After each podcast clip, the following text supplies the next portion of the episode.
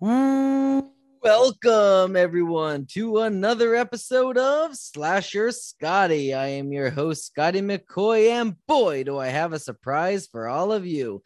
I have on Zoom with me right now Mike Messier, and we were discussing this beforehand. Uh, I'll get into that in a little bit um, about how I was going to call him Mikey Messier.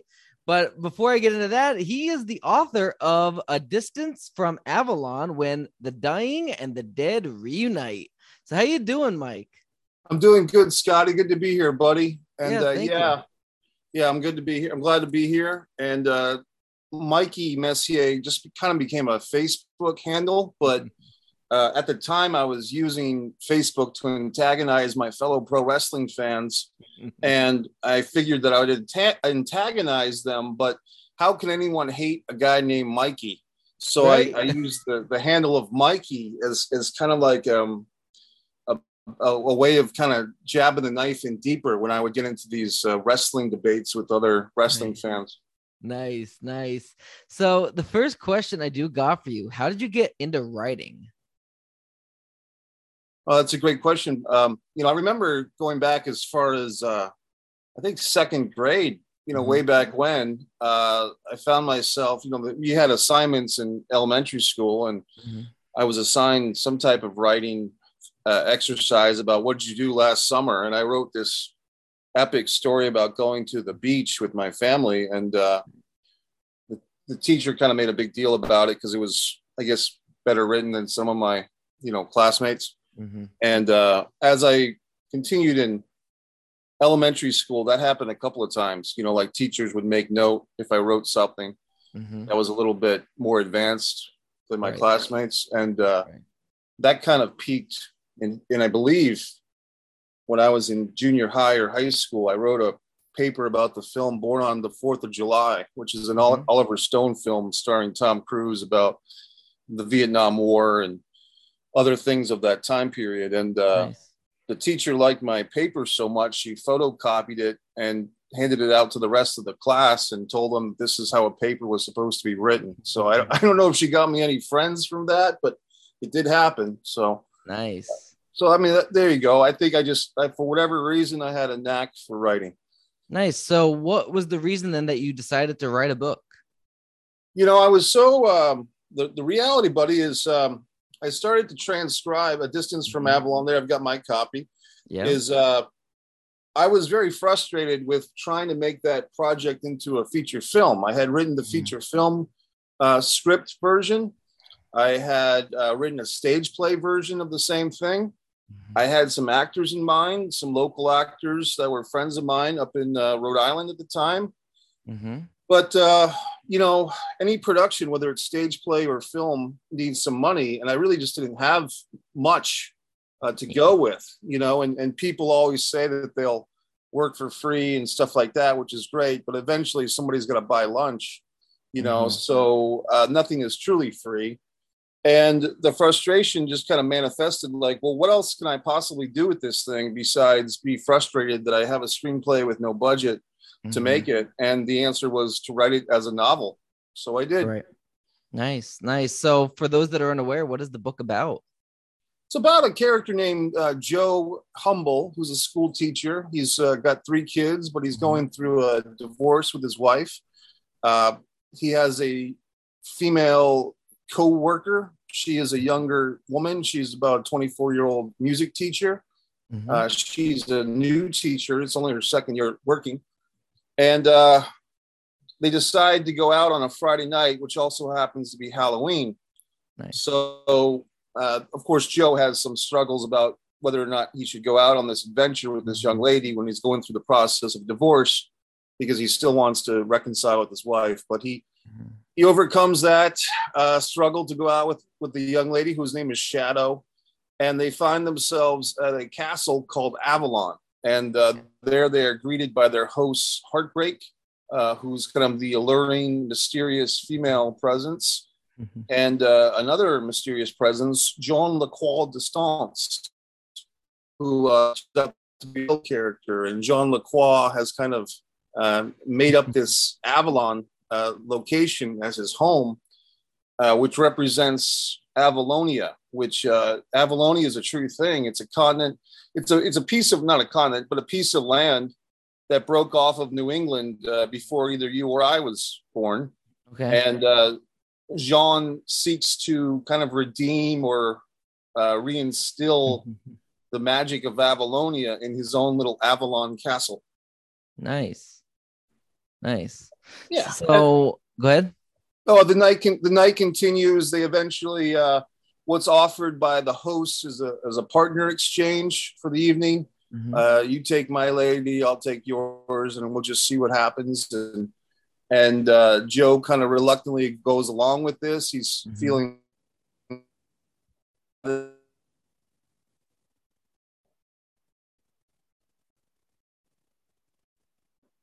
within at the end of the book, it's revealed hosts have more to them than what appears uh, initially. Nice, nice, nice. So, did you have any inspiration for this book? Like, where did this idea initially come from to write this story? I had originally written it, it, it as disregard the vampire in a sense. I had written this 33 page uh, film script called Disregard way back in September of 2013. Uh, long story short, I actually did raise a, a few bucks and, and had some collaborators to film Disregard the Vampire Mhm. in March of 2014. Uh, long story short, our lead actor bailed on the project after it Mm. it originally started filming. Like we we had a whole day of filming in the can, and Mm. our lead actor suddenly can't make it, and so we recast a, a really great guy, uh, Scorpio, to play the lead. But what happened, Scotty, was I kind of repackaged that experience instead of a narrative vampire film that I was trying to tell. I repackaged it as a documentary, uh, Okay. which became "Disregard the Vampire," a Mike Messier documentary. It's on subscribe to Mike Messier YouTube channel. Uh, that Okay. 40 minute doc has won 11 awards of various kinds. Nice. Uh, but I still had a feeling that I hadn't really told the narrative story that I wanted to tell. Mhm. And after much soul searching and deliberation and so on and so forth, I started rewriting it. And around that time, I became aware of the Avalon concept. And so I just kind of switched it from disregard the vampire to a distance from Avalon. But this this process took several years, and it's Yeah. I don't consider the project done either, buddy, because I'm, I'm working on a sequel to the book, and I Yeah. I'm going to film a. Um, I filmed last summer a proof of concept, uh, four minute monologue from the piece that I performed Mhm. myself, and in uh, August I plan on doing that with another actress uh, or Mhm. or an actress playing the heartbreak thing for another proof of concept video. So it's still it's still a work in uh, progress, so to speak. Nice. So the book is titled "A Distance from Avalon: When the Dying and the Dead Reunite." So where did you get that title from? Where did that con that title come from? Well, Avalon uh, is the location. Avalon is the name of the castle. The lead antagonist, his name is Jean Lacroix Distance, Mhm. distance. So, Okay. so it's literally, you know, the title character is Jean Lacroix Distance. His last name is Distance or Distance, and he's from Avalon. So it's a distance from Avalon.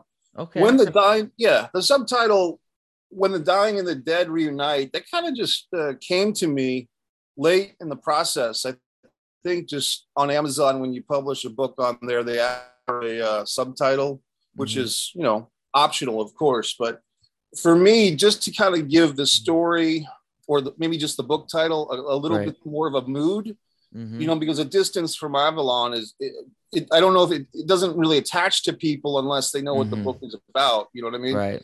But when you kind of add that tagline of when the dying and the dead reunite, it paints a little bit Yeah. more clear of a picture of, okay, this is a gothic horror or a magical Right. realism. You know, that's kind of the genre. So it was more of a way to establish a mood Mhm. although that line when the dying and the dead reunite that's used in the story that's a piece of dialogue by jean lacroix and it, it- he's basically referring to the dying would be regular people if you think about it Mhm. you and i are dying you know everybody's Yep. dying when you're born right Yeah, uh, yeah, And- exactly. Once the moment you're born, you, you take your first breath, you're automatically the the clock to your death is already ticking. yeah yeah, and then the the the uh, the hosts, which are kind of like these vampire types, they're mm-hmm. the dead. So it's that's that's the concept of okay. it. Okay, nice, nice. So, what was the hardest part in writing and planning the book? That's a good question. I mean, I think maybe the hardest part was um, what to do with it. You know, mm-hmm. and I think I mean, I remember that with a distance from Avalon, I started transcribing it, you know, adapting it, I guess is the word, mm-hmm. from a mm-hmm. screenplay to a novel, which, first of all, that's the, the reverse of what usually happens. Usually people write a book and then, you know, somebody themselves or someone else translates it to a, uh, a screenplay. With this, it was the opposite. Mm-hmm. So I think uh, just emotionally, just kind of shedding myself of the contributions and the perspectives and the opinions mm-hmm. of my collaborators on the you know the uh, initial disregard the vampire shoot. Mm-hmm. You know, mm-hmm. everybody's got their opinions. You know what I mean? And so mm-hmm. I kind of had to cleanse myself of what other people's vision of this story was. Yeah. And I'm, and I'm glad that they had visions of it. I'm glad that people cared to even think mm-hmm. about it. But for me, I had to get back to what did I want to say? What did I want to write about? Right. Uh, some other challenges, I guess, were, um, you know, and I did a lot of this in a coffee house up there in New England. I still lived in Rhode Island at the time. I think it was Java Madness that I would sit there with the uh, the screenplay printed up mm-hmm. in my computer, you know, typing away. Um, the actual writing was pretty smooth. I think it was more uh, Scotty, like, what do I do with this thing? You know, once yeah. I had it down, uh, I didn't realize how Amazon self publishing worked, I think, for another two and a half years. Mm-hmm. So, in that meantime, I kind of got a little taste of what uh, independent writers or publishers have probably gone through for 20 or 30 or 40 years, yeah. which is there's this whole racket uh, of more or less scam artists who are looking mm-hmm. to uh, print your book. Uh, but they're they're basically a glorified mm-hmm. Kinkos or a glorified yeah. Staples. You know, like they they take exorbitant amount of money in order to slap a cover on yeah. your book and and so forth. And I, I avoided all those potholes. I didn't I didn't sign my life away or mm-hmm. give any mm-hmm. money to any of these people, but I talked yep. to them because I didn't know any better. Uh, yeah. But it, it, always seemed like scammy to me. Yeah. And uh, there's a lot of stuff like that, Scotty. You know, in the in the film yeah. world, you know, for actors, I mean, you can get overcharged for headshots. You can. Yeah you know, eh, there's so many ways that artists are, are vulnerable because they mm-hmm. want so mm-hmm. much to be discovered that they allow themselves yeah. to be taken advantage right. of. And so the real thing was just to kind of live with the fact that I've got this book written and yeah. I've written it as a screenplay and a stage play. What do I do with it? Well, it wasn't until the pandemic kind of kicked in mm-hmm. That I started doing some research and discovering that this Amazon self publishing tool was there the whole time I just wasn't mm-hmm. really aware of it. I wasn't, yeah. you know, I, I, don't think I was an Amazon Prime user at that point, although I became one. I didn't I didn't really buy books on Amazon. Mm-hmm. I still went to the Barnes and Noble or whatever else when I mm-hmm. wanted a mm-hmm. book. But eventually I, I saw like, oh, Amazon Prime does work. And then of course when I went to go use it for the first time, uh, they had it on pause because of the pandemic. They weren't publishing anything new Ooh. because they, you know, like everybody else, they pushed the pause button. Um, so I think I waited another two or three months, and then I came back to it, and it was suddenly working again. So nice. That's kind of the, the what happened there. Yeah, I want to let everyone know because I have you know five books out and a sixth one's getting published on August 6th on August 15th.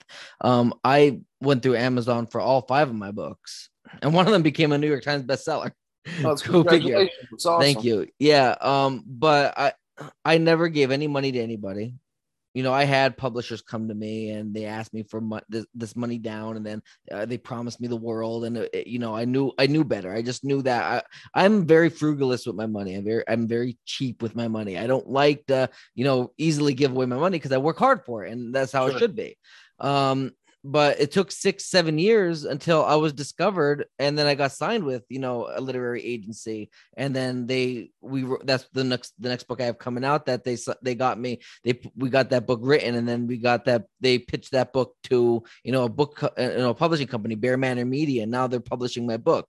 But it, it wasn't like it happened overnight. It, it doesn't happen overnight. Like yeah it's great to have tools like amazon you know that are legit there for you but you're not going to get discovered overnight. It took me six seven years just to get discovered for my writing in general I mean, it's, it's not business, easy, isn't it? It's a tough business. It is. If you think and like, and then I know people that you know write a book, went through Amazon thinking it's going to be easy money, they're going to get rich off of it. It's not going to happen. You're not going to get rich off of it, and if you do, you're very lucky. I got very lucky to make New York Times bestseller, but it wasn't off of my Halloween trivia books or Friday the Thirteenth trivia books. I tell you that it was on my dad's battle with brain cancer. So it took a really grueling, mind altering, you know, thing, reliving every single aspect of it depression and crying and anger, going through all of the trauma that I went through, you know, pr- you know, prior to writing the book just to become a New York Times bestseller. Like, it really right. isn't worth it to begin with with that topic.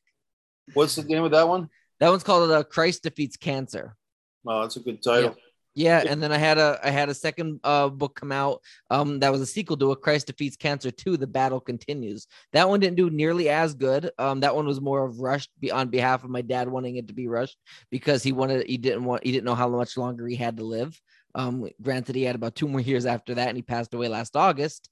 Hmm. Um, mm. but he uh he ended up uh, wanting to see me write a second book about him before he would were to go. So that's kind. It was kind of I didn't care about the money. I didn't care about. I just quickly you know added some you know added up like a ten page you know uh thing that happened before you know everything that happened with them, like kind of recapping the first book, and then adding you know four page you know four more chapters, four pages each on everything. It's a really short book, but it was just to make my dad really happy at that point.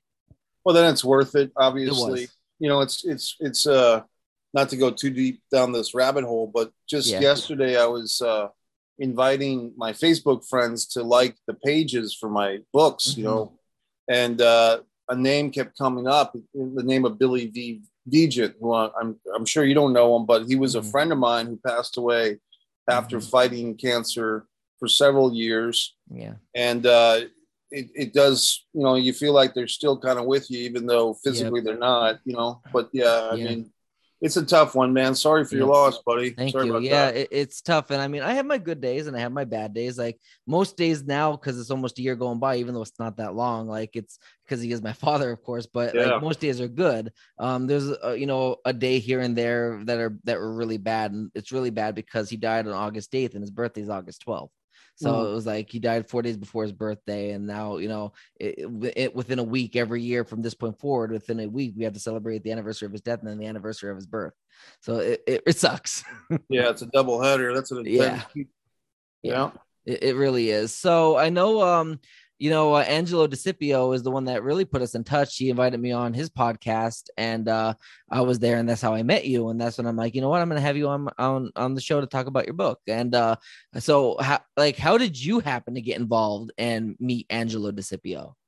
Well, Angelo's a great guy. You know, uh, he and Jeff the Ref were the originators of their uh, pro wrestling podcast, mm-hmm. uh, which was a lot of fun and right. basically, you know, uh, wrestling with the future. And it was during the time that I was moving, literally, uh, mm-hmm. myself from Rhode Island to Florida. Like I, I packed my car and I took one road trip with about as you know a car full of stuff, looking mm-hmm. for a mm-hmm. place to live and uh, then I had to turn around and go back to Rhode Island a month later to get the rest of my stuff once I found a place to live. So it was very, it wasn't U-Haul, it was Mike Hall or Me Haul or whatever. Right. and I'm, I'm in the process of doing this. And, and somehow during that time period, I was kind of making a little bit of a ruckus or a name for myself mm-hmm. as the angry wrestling fan. Mikey Messier, the angry wrestling fan. Uh, the great Vince Russo featured me on his uh, bucket full of chicken necks podcast or broadcast. And and Angelo, who's a I believe a Vince Russo fan, reached out to me and he asked mm-hmm. me to be a guest on his show, and I was happy to do it, except that the the day of the booking was one of my travel days. So I'm like, I'm not really sure where I'm going to be. Uh, mm-hmm. But when that day came and I was still in the middle of traveling, I was looking at the clock and I, was, I think I was trying to get down to Georgia but the clock, I was getting tired because I've been driving for two or three days, you know, from mm-hmm. Rhode Island to Florida.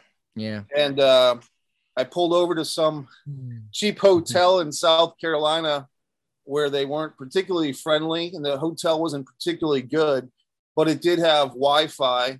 Mm-hmm. And uh, after treating myself to a fried Popeyes dinner at the gas station across the way, I uh, did the first podcast with Jeff the Ref and Angelo. Yeah. And uh, we hit it off pretty good. And then I think they had me back a few more times. And then uh, unfortunately, Jeff the Ref ended up passing away yeah. on uh, Leap Day of 2020, February 29th, 2020. Right. Uh, Angelo's good friend and my good friend Jeff the Ref passed away, which was mm-hmm. shocking. Uh, but I kept in touch with Angelo. He he he called me, I think that night or the next day, or I saw something and I called him. We were both mm-hmm. And uh, we've kind of you know forged through fire and uh, through loss. And you know, Angelo's a good guy. He he yeah. he's uh, I think he's happier now doing stuff outside of wrestling. Yeah. Um, I think he, as well as myself, get very frustrated with the state of professional wrestling, mm-hmm. and that kind of manifests into anger and volatility. And yeah. it's it's coming from a place of trying to take wrestling back to where it used to be, but that was 30 or 40 years ago. It's not yeah. coming back to the way it used to be. And unfortunately, guys like Angelo and myself have to accept that. Mm-hmm. Absolutely. Absolutely. So, what do you think of today's day and age of wrestling? Well, as as I mean, I just kind of buried it, but at the same time, yeah. I just watched the AEW New Japan Pro Wrestling mm-hmm. All the Wrestling All Star Show. I called it, and I enjoyed it. I mean, I went to the movie yeah. theater and I paid you know 14 bucks. AMC theaters, you can go see these uh, AEW pay per views, mm-hmm. you know, for fairly cheaply. And there was like 35 or 40 other wrestling fans in mm-hmm. there. There was a a family with their kid. There was different packs of guys and nice whatever, just people watching wrestling. And uh, it's, it's a five hour thing, man. I mean, it starts at 7 mm-hmm. and it goes to 1145, but I, yeah, I felt pretty good about it. Um, nice. On the, on the flip side though, I mean, you've got stuff, the Vince McMahon scandals right now. With I was going to ask you about that. well, if, if, you look at my history, going back to 2018, I started hashtag Raw protest when I was mm-hmm. actually calling upon other pro wrestling fans to stop watching Monday Night Raw mm-hmm. because I was telling them that it wasn't worth our time, and it wasn't, mm-hmm. and it still isn't. Mm-hmm. And uh, the WWE started around that point, uh, Scotty, which is what got me noticed by Vince Russo. They started doing these Saudi Arabian shows, and it's nothing against the civilians mm-hmm. of Saudi Arabia or the Middle yeah. East, but they're they're and yes, all governments are corrupt, blah, blah, blah. But this Saudi Arabian government is really pretty bad yeah. towards their civilians. Their female civilians uh, have a lot less rights. LGBT uh, and all that stuff. Yeah. Yeah. And, and if, if not just the, the way they treat their female civilians, take a look at uh, they I think they had the largest day of executions ever like mm. they had something ridiculous, like 71 or 90 executions in the country mm-hmm. of their own civilians. And Scotty, trust me, I mean, I'm sure that a lot of those guys that got killed were innocent and were just mm-hmm. killed uh, to, to be to put them people in their place. You know yeah. what I mean? Yeah. And uh, according to the higher ups, not the way I see things. So for me, when the WWE started taking huge amounts of money to go to Saudi Arabia and put on a sideshow and, and dance for nickels. Uh, they they really just showed their hand that they're exposing themselves that it's all about the money. There's no integrity left. Uh, the Ultimate Fighting Championship, uh, Dana White and and friends, they had a deal to go to Saudi Arabia, but they pulled out of it. So uh, to me, that was the line that got crossed. Yeah. And now I think other wrestling fans are seeing other lines. The Ring Boy scandal of 1992, the steroid yeah. scandal of 92 to 94.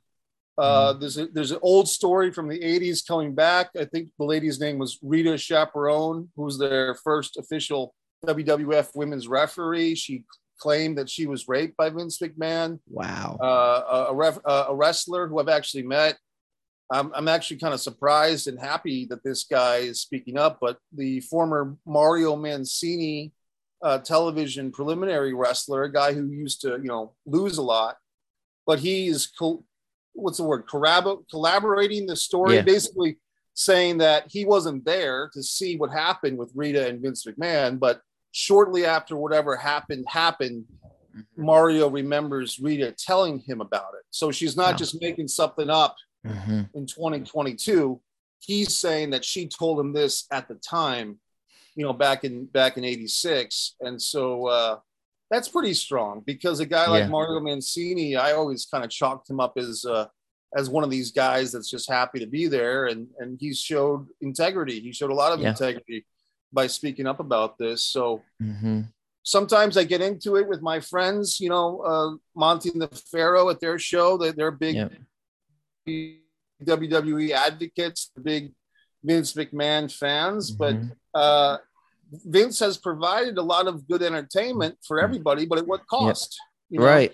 Yeah. And the thing is also is that like I didn't watch Raw last night, but I heard he was on Raw last night. He was on Raw last week and he was on SmackDown a couple weeks ago. So it's like the scandal's coming out and he's parading it on TV like he's shown I'm still in charge. I'm still here. It's like what? It's it's a, you you could call it having uh audacity or and, uh, yeah. you kind of noticing that. Uh, and Maria Kanellis, a, female wrestler who was yep. WWE Diva of the Year 2009. Yep. No, uh, she, she yeah, she she tweeted about it like, isn't this a bit insulting for Vince McMahon in the middle of all these allegations and and revelations to come out and parade himself like this? Um, right. And here's the thing, Scotty, you and I can can see this for what it is, mm-hmm. but there's a certain group of people that I lovingly call the idiot McMarks of the world that no matter what Vince McMahon and family do, a junior and associates, uh, or junior and the brats, as I call them, uh, these idiot McMarks will always stand by the WWE because they're idiot McMarks, yep. you know. So they'll yep. One thing stuff. I always said, and I I kind of retracted this now every, when the scandal came out, but in terms of business sense, I always wanted to be like Vince. Not saying about the rape or the sexual misconduct or anything. I mean, I wanted to be that business guy that didn't give a shit what anybody thought about them, that would do the best for business, you know, would be firm and strong and would be wouldn't be afraid to hurt people's feelings if it meant it's best for business you know letting people go or telling people to do this that or the other thing. And i i'm such a nice person. I hate hurting people's feelings. Uh, being the boss of gravestone films i even hate like you know going to somebody like you can't do it you can't do this or you have to you can't you like, can you move out of the way? I, I hate doing that, but I mean, it's part of being the boss. And I, that's what I always looked up to Vince as. I looked at as him as an inspiration for me to kind of be level headed and strong in business. And kind of, you know, then this whole scandal came out. I'm like, I still want to, I still want people to be like, I don't care what people think about me. If something comes out about me, whatever, I don't care because I'm not that type of person to do something bad to somebody. But with Vince, like, I, I don't, I don't want, I, when that scandal came out, it's like, I don't know if I want to if I even if I'm proud of to even say that now. Because when I say I want to be like Vince in business, they're gonna be like, so you want to have an affair with an intern? Do you or a paralegal? Do you want to have you want to rape people? Do you want to like you know you, kind of get in that messy water situation now, and I don't want to be in that situation. But I always looked up to him as a very powerful businessman that did what's best for business. For God's sakes, he turned sports entertainment to it to what it is today. You know, he has built. He's a billionaire. You know, and then now look at all this stuff coming out. Is it really worth all the money? When you have the scandal and all the shame and your reputation is tarnished? You know, it's a great it, question, and yeah. uh, you know, and it's it's it's crazy, you know, and it's it's it's a thing where, you know, I, I know Junior, as I like to call him, he he mm-hmm. makes he likes to make a big deal about he took professional wrestling out of the cigar smoke filled mm-hmm. arenas I can still remember the lingering aroma of those cigar smelled arenas, Scotty. And I can tell you that those times of Blackjack Mulligan versus Andre the Giant in the Texas Death Match and Nikita Koloff versus Ric Flair for 56 minutes in Baltimore, mm-hmm. uh, the Bunkhouse Stampede with Dusty Rhodes, uh, those times that Vince Jr uh, stabbed all the other promoters mm-hmm. in the mm-hmm. back and kind of went into business for himself and got mm-hmm. very greedy and so forth. Yeah. Those times were better to be quite Yeah. honest. Well, with you. I flash mean, forward decades later, we got Reggie versus Dana Brooke and Hornswoggle as cruiserweight champion. well, I mean, it's it's and it's nothing against them personally, but it's like right. Here in Florida, for instance, you had Kevin Sullivan and Dusty Rhodes and the Purple Haze, Mark Lewin, and the Fabulous Mhm. Freebirds and Yeah. Mike Graham were tearing up the whole state of Florida from the from uh, you know Pensacola to Jacksonville to Miami, and you know Eddie Graham and uh, there in Maryland, uh, you know you would have Georgia Championship Wrestling coming through to Baltimore and and the WWF and Yeah. back in the territory days, um, you know, it was a lot more fun. There was plenty of wrestling Yeah. to go around in the territory days, and I think I think what's what people get confused, Scotty, if they don't really know this, is that although the WWE has certainly done better fighting hmm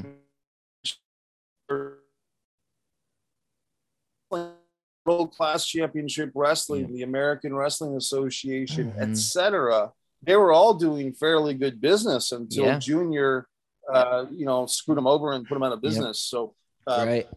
I I missed I missed the days like when there was one world champion, there was one women's champion, there was one set of tag team champions. And if you have a big roster and you need to separate them for brands, then have the champions on each brand, like back in 2000, you know, from 98, 99 to 2001, 2002. And then I missed like now they have all these C level cha- level pay per views. I missed the times when you knew every September you had Unforgiven, every June was King of the Ring, you know, every May was Judgment Day, every October was No Mercy, you know, April was Backlash, you know, No Way Out was in February. I missed that time when you had pay per views that actually meant something and there was actually story building and it wasn't, you know, premium live events where, you know, it's uh where they barely build up to the card and it's like if I if I miss it, I didn't miss much or I miss Monday night. I don't watch Raw and SmackDown nearly as much as I used to, barely do.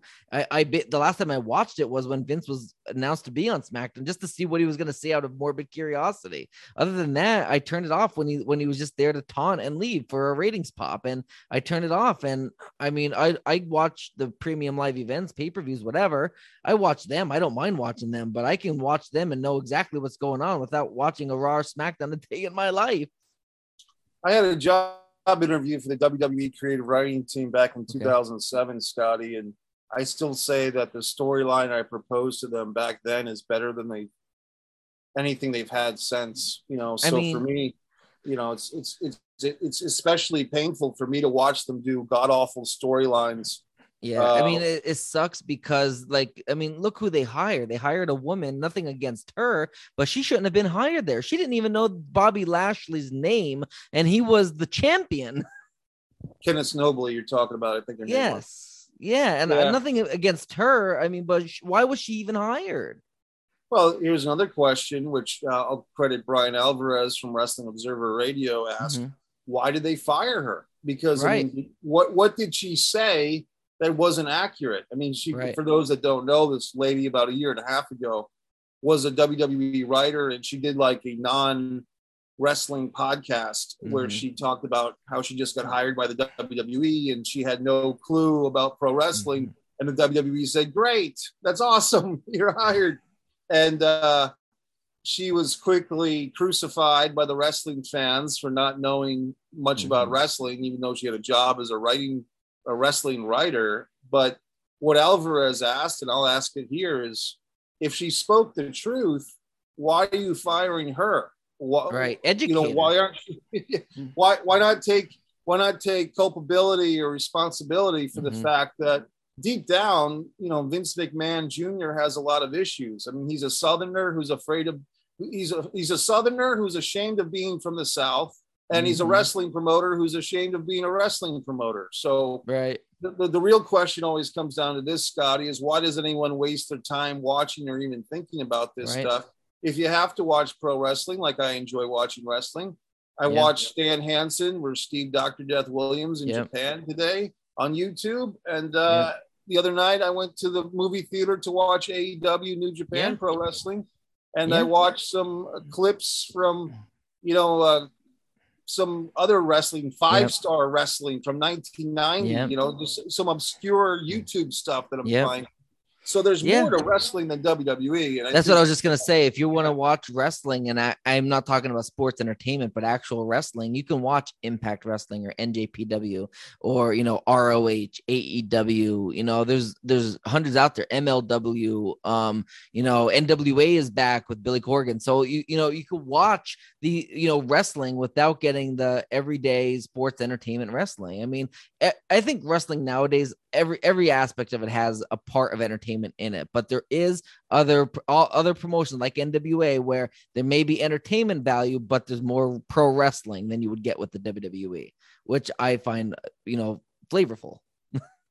Yeah, well, I, I got the NWA package, the 50 year thing, Mhm. and on my uh, subscribe to Mike Messier YouTube channel, I just did a, a video maybe a couple of days ago. I analyzed the whole uh, all Alwayz Ready pay per view that the NWA just did, and I watched the Crockett Cup, the two night thing that they did, Mhm. uh, you know, a couple of months ago, and and uh, Nick Aldis, I think, is a great Mhm. wrestler yeah, and uh, I kind of wish he would get that belt back. Trevor Murdoch is not too much for me, but uh, Mhm. you know they do have a pretty good lineup there at the NWA. yeah.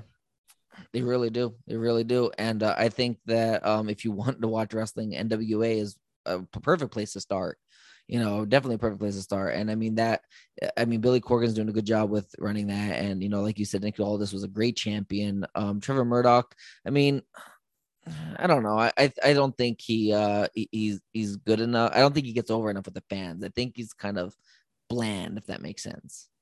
I think I, I agree. I mean he he's. Yeah. Uh, I'll give him credit. He's been around for a while. I've been Yeah. watching the, the first year of Total Nonstop Action NWA Wrestling, and I didn't realize it until recently. Uh, Trevor was there as stand up. He was part Yeah. of this hillbilly tag team, and he was about 100 pounds lighter Yeah. and uh, much thinner and much blonder. And, and Yep. I remember first seeing him. w- I remember first seeing him when he um when he uh came to the WWE uh with Lance Cade um and they won the world tag titles I believe against Hurricane and Rosey in 2005 and eventually he got released and uh he went to TNA and he was repackaged as Jethro Holliday and I remember I'm like oh that, that's Trevor Murdoch I remember seeing them but like I mean is he in any relation to Dick Murdoch by any chance no, he just looks like him. That's why I took the name. Just the yeah, no, that's why I, I thought because he has the name and he kind of does look like. him, I'm thinking, are they related? Yeah, no, he- it was well. You know, you think about it. Um, somewhere, I there's something where like the human face has only like so many possible.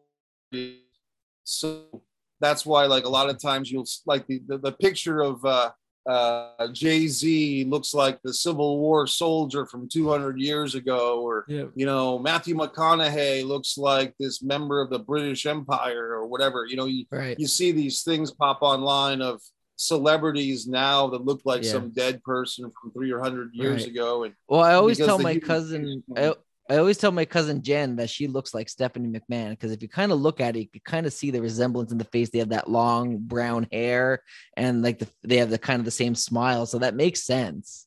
yeah, it's funny. well good for her i mean just, i mean stephanie I, you know oddly enough probably like a lot of wrestling fans as much vitriol as i have for Mhm.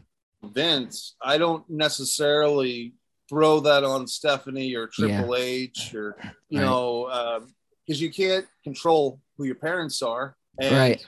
you know most kids most daughters are going to defend their parents Yeah. and i'm sure stephanie even though she's what 45 years old now she's Yeah. a mother of three teenage daughters and having Yep. these allegations or these revelations come out about her father and her parents marriage it's going to be tough for her Yeah. so i take no uh, victory in her going through this tough time Yeah. but but junior vince is a different story Yeah, I, I agree. And like, I, I mean, Stephanie, yes, she's filling in as interim CEO of the company, but and the chairwoman, but it's like, and she did take a break. A lot of people are saying, did she take the break because uh, she knew these allegations were going to be coming out and she didn't want to be kind of there. And then she was brought into the fold as CEO and chairwoman. I don't know.